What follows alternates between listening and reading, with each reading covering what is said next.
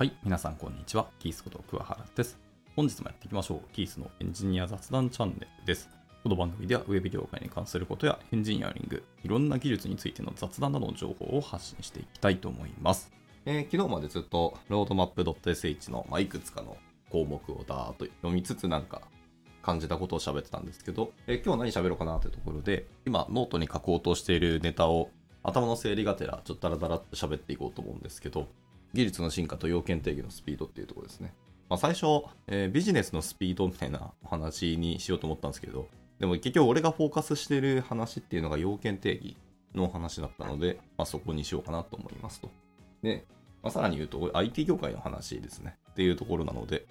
ちょっと他の業界では適切ではないか、当てはまらないかもしれないですけど、ご了承いただければなと思います。まあ、IT 業界といっても特にウェブですね。僕がウェブ業界の仕事しかしてないので、さておき。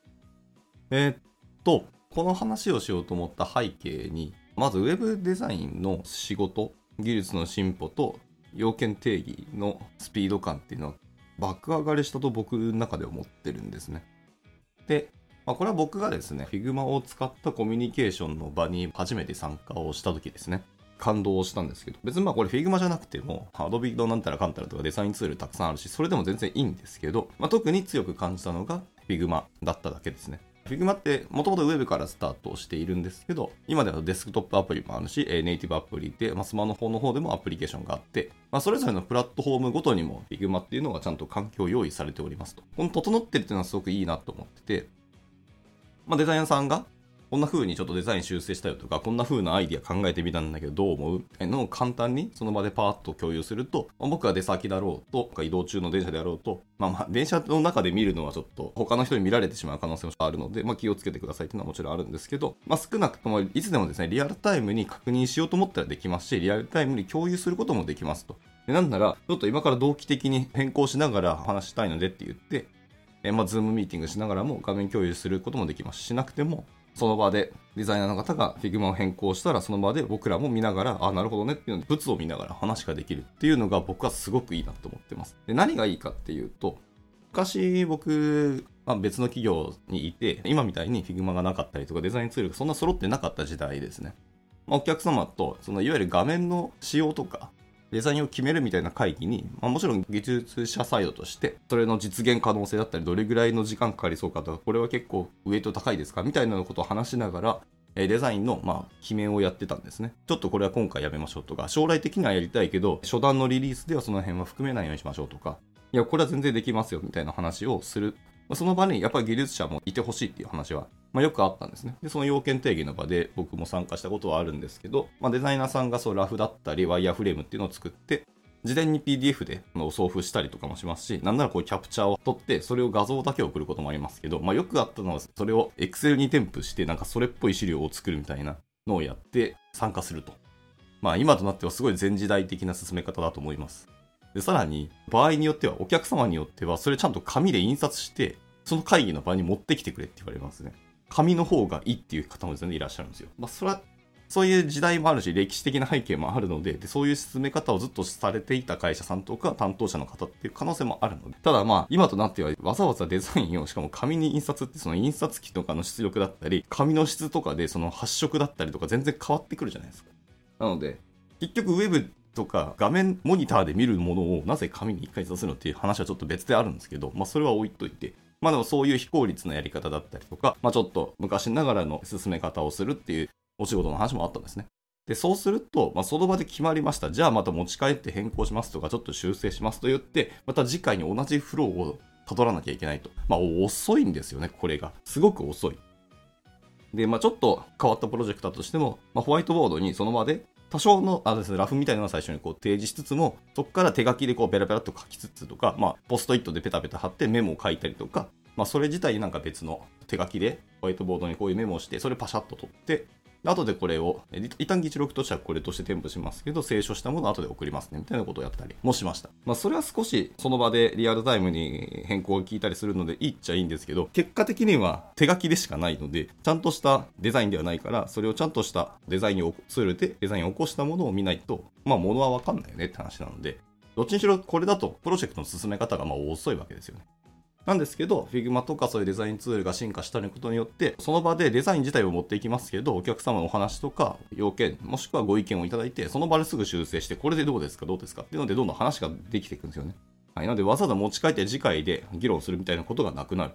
なので逆に言うと、もう1回の会議にしっかり、えーと予定スケジューリングとかステークホルダーの方をたくさん集めて、要件定義とか、プロジェクトの決めの問題に関われる人、決裁権を持つ人っていうのは、なるべく多く集めて、その場で皆さんの意見をつけつつ、ワイワイする方が、結果的にはプロジェクト早いよねっていうようなお話ですね。まあ、あの、開発プロジェクトにおいて、えモンプロとかペアプロの方が早いかどうかっていうのは議論の余地というか、ケースバイケースだと思いますけど、デザインとか使用決めに関しては、モブプロの方が早い時はやっぱあるなと思いますね。その場で決裁権ある人に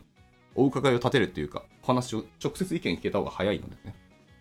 で、まあ、そういう感動を僕はしましたと。これがまあ前提条件で、デザインツールっていうところの進化はすごく進んだと思ってますが、えじゃあ開発サイドですね。結局、デザインとかってラフ画とか、まあ、ワイヤーフレームとか、えー、モックとかいろいろな言い方ありますけど、精度の違いはあれど、まあ、大体サンプル的なものを作るじゃないですか。そのスピードは速くなったし、その結果、お客さんとの意思決定のスピードも速くなったんですけど、実際には動くものを見ないとわからないっていう話は全然あるじゃないですか。いわゆる紙芝居的にペタペタスクショを取って、次はこっちに行きます。で、このボタンを押すとこのページ遷移しますみたいなのを、一応画像だけで見ても、それっぽい感じにはあるんですけど、体験しないとわからないものがたくさんあるわけなんですよね。ってなると、開発側の、いわゆるモックアプリケーションをいかに早く作って、それを提示できるかどうかっていうのは結構肝なんじゃないかなと思っているんですけど、まあ、令和になって僕の感触では、まだまだ技術の進歩とか進化はしてるんですけど、このモックを作る、例えばそうデータとかベタ書き率、データベースとか全然繋がってないし、データベース繋ぐ用のモックサーバーとかありますけど、そういうのも全然立てなくていいと。もう数字とか絵とかはもうベタ書きとか画像をペッて貼るだけのとりあえずよくて、で、サイト整えて軽くポチポチ触って画面遷移したりとか、ボタン、アニメーションだったりとかが多少できたものっていうのがある方がお客さんとしてはよりクリアに要件とか仕様の話とかできると思ってるんですね。で、これがあることによって認識の底であったり、細かいところの気づきっていうところが得られると思ってるので、本当は僕はここまで行きたいと思ってます。なので、その場でお客さんが言った要望だったり変更っていうのをその場でエンジニアサイドの人もちょっと手を動かせば、モックアプリケーションがちょっと変化をして、こういう動きとか、この振る舞いでどうですかと。こういう見た目になりますけどどうですかっていうのを触れるところまで本当は僕は行きたいと思ってるんですけど、まだまだ多分今の技術でそこまで進化したものってあんまないんじゃないかなと思ったりしてます。まあそれツールの進化なのか、まあエンジニアのスキルの進化なのかわからないですけど、とにかく動くものっていうのを先に作る。で、それで決まったものに対して、じゃあちゃんと作りますねっていう、本実装というんですか、名前は何でもいいんですけど、作り込みをするときに、細かいところは微調整をするっていうような僕はそれが理想の進め方だと思ってるんですけど、なかなかでもそういう現場に当たったことは全然なくて、まあ、僕も実際そんな、のモックを早く作れるかっていうとそんな早くはないんですよね。まあ、一応 Firebase とか使えば多少そうデータベースっぽくできたりするし、まあ、認証周りも一旦 Firebase でやっといて、ログインして、マイページ行ったりとか、ログインして、その管理者権限とか管理画面のダッシュボードに移るみたいなことはできなくはないと思ってるんですけど、まあ、じゃあそんなに要件定義のその場でパパッと変更してガチャガチャやるっていうところまで早くできたかっていうと、そこまでができてないので、まあ多分これが今後 AI の進化によってもっともっと早くなってくるとは思うんですけど、こういう未来を僕は想像しているというところですね。はい、そこまで本当に技術が進化すると、実は別に人間が関わらなくても良いというか、まあ、プロンプトを投げるだけみたいな話になるかもしれないですし、そうすると別に技術者が必要じゃなくなって、PM とかリーダー職の方がその場で AI にポチッとプロンプトを投げて、これでどうよっていうので変更してもらって、それが Web に反映されればいいと思ったりはしてます。まあ、そうすると、技術者がいなくても良い。でもまあ本当に技術的にできるできないって話はあると思うんで、まあ技術のことが分かったリーダー進化、まあ PM の方がいる方がまあ理想ではあると思うんですけど。はい。というので AI の進化で今後できるかもしれないですけど、現時点では、えそこまでのスピード感が出せるような技術の進化をしていると、個人的には感じてないだけですね。もしかしたらもうすでに僕が知らないツールとか技術が使えば、そんな早くできるものもあるかもしれないです。もしくはそういう SARS があるんだったら、それはそれで理想ではあると思います。はい。とにかく、プロジェクトやっていく中で、ボトルネックというか、時間をかなり削られるのって、コミュニケーションと認識の相互の2つが僕は大きいと思ってて、これをいかに削れるか、変更あったとしても、そのいかに早く、まあ、リカバリーじゃないですけど、現実に落とし込んでこれでどうですかっていうのを話ができるか。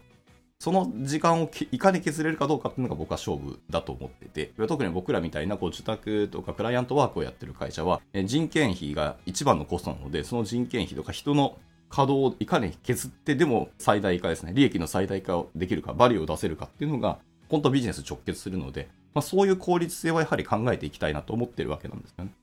まあ、答えの一つは AI の進化によっていける可能性があるので、まあ、時間が解決するっていうのもあるんですけど、そういうツールっていうのも生まれてほしいなと思ったりします。が、えー、技術者サイドの人も、まあ、今の技術ででもできる限りのことは、えー、努力するっていう一つの見方もやっぱあると思ってて、正しくものを作るとか、正しい方法で作るとか、良い設計をするとかって、まあ、それももちろん大事です。あとはセキュアなコードを書くとか、いろんな観点はあるんですけど、それはエンジニアのプロとしてそれはやらなきゃいけないはずではあるんですけど、結局でもやりたいことはビジネスが前提にあったり、課題解決っていうのが大前提にあって、それを実現するとか、それを満たすために技術っていうので僕らはアプローチをするっていうところには変わりはないので、技術そのものを深めるのはすごく大事なんですけど、現実としてのビジネスをいかに加速させるかっていう観点で、物事を考えたり、技術を選定するっていうのが、エンジニアの能力としてすごい大事だなってつくづく感じながら、じゃあどういうのがあるのかなっていう時に、やっぱりまだ技術ってそんなに進化できてるとは、個人的には感じてないなっていうふうなことをこう、今ノートに書こうとしてて、まあそういうの今喋りながら、えー、頭の整理をしたっていう感じですね。はい。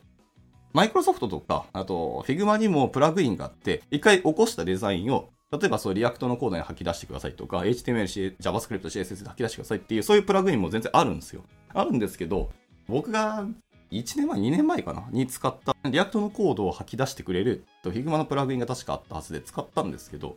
全然使えないコードだったんですよね。ペライチのランディングページとか、単なる静的なウェブサイトを作るんであれば別にそれでもいいと思います。極論コードが汚くても吐き出してくれれば OK ですよっていうのもあると思いますし、まあ、ノーコードツールっていうのはたくさんあって、例えばスタジオとかあったりしますよね。はいまあ、弊社も実はスタジオ裏で使ってて、公式のメディアで一つ使ってるんですけど、まあ、あれもあれでね、使いづらいんですよね。個人的にはもうそこまで行くなら HTML で CSS 書かせろみたいなとこちょっと思ったりはするので、まあでも本当にわからない方とかが GUI で物を作れるっていうのはすごくいいと思ったりしますけど、まあ、デザインだけを起こして、で、それを吐き出された性的コンテンツを、まあ、S3 でもいいですし、サーバーとかに上げて見れるようにする。それだけでも簡単になるとは思うので、いいっちゃいいんですけど、まだアプリケーション開発レベルまでそこいかないと思うんですよね。で、静的なページだけこういくつか作って、まあ、それをつなげたりとか SPA のように管理をしようということも別にできなくはないですけど、やはりコンポーネント指向の UI ライブラリ、まあ、 React もそうですし、Vue.js もそうですし、 Svelte とかいっぱいいうのがありますけど、あれに組み込むためには、やはり多少のちゃんとコンポーネント設計とかできてないと、えー、ルーティング周り割とめんどくさいんですよ。ねなので、まだ使えないなと思ったりしてます。で、確かマイクロソフトにもそんなツールあった気がしまして、それがどれぐらいのクオリティなのかちょっと僕がお金払って使ってないのでわかんないんですけど、まあ、こういうことがもう少しできたらいいなと思いますが、ただまあ、ツールに依存するとツールの設計思想に乗っからなきゃいけなくて、それをまあ後で咀嚼したり、パースをしなきゃいけないっていうので、そんなに簡単ではないよなっていうのがあるので、ここの進化もすごく難しいなと思ったりしますが、まあ、オブジェクト思考もそうですけど、本当にその、いろんな技術とか設計論っていうのが成熟していくと、多分コモディティ化して、基本的に多分こういう設計になるよねみたいな話が出るとは思うんですけど、結果、現実今のフロントエンドとか、側の方の、そういうデファクトスタンダードみたいな設計論とか、ベストプラクティスみたいなものはまだないんですよね。はいまあ、皆さん、そう、関心どころをどこにするか、えー、ディレクトリ構成とか、全体設計で、人それぞれ皆さんの持論がやっぱたくさんあって、まあ、それがあるから、これだけ JS のフレームワークもたくさん生まれるわけですよね。これが最強だみたいなフレームワークがたくさん生まれてくるわけですよね。なので、まあ、多分それは現実的に、どこまでコモディティ化するかっていうと、僕は多分意外としないかな。なので、技術の進化でどこまでいけるのかってちょっと難しいんですけど、まあでもこういうことを夢見ているっていうそういう話でした。はい。今回はこんなところで終わっていきたいと思います。いつも聞いてくださり本当にありがとうございます。ではまた次回の収録でお会いしましょう。バイバイ。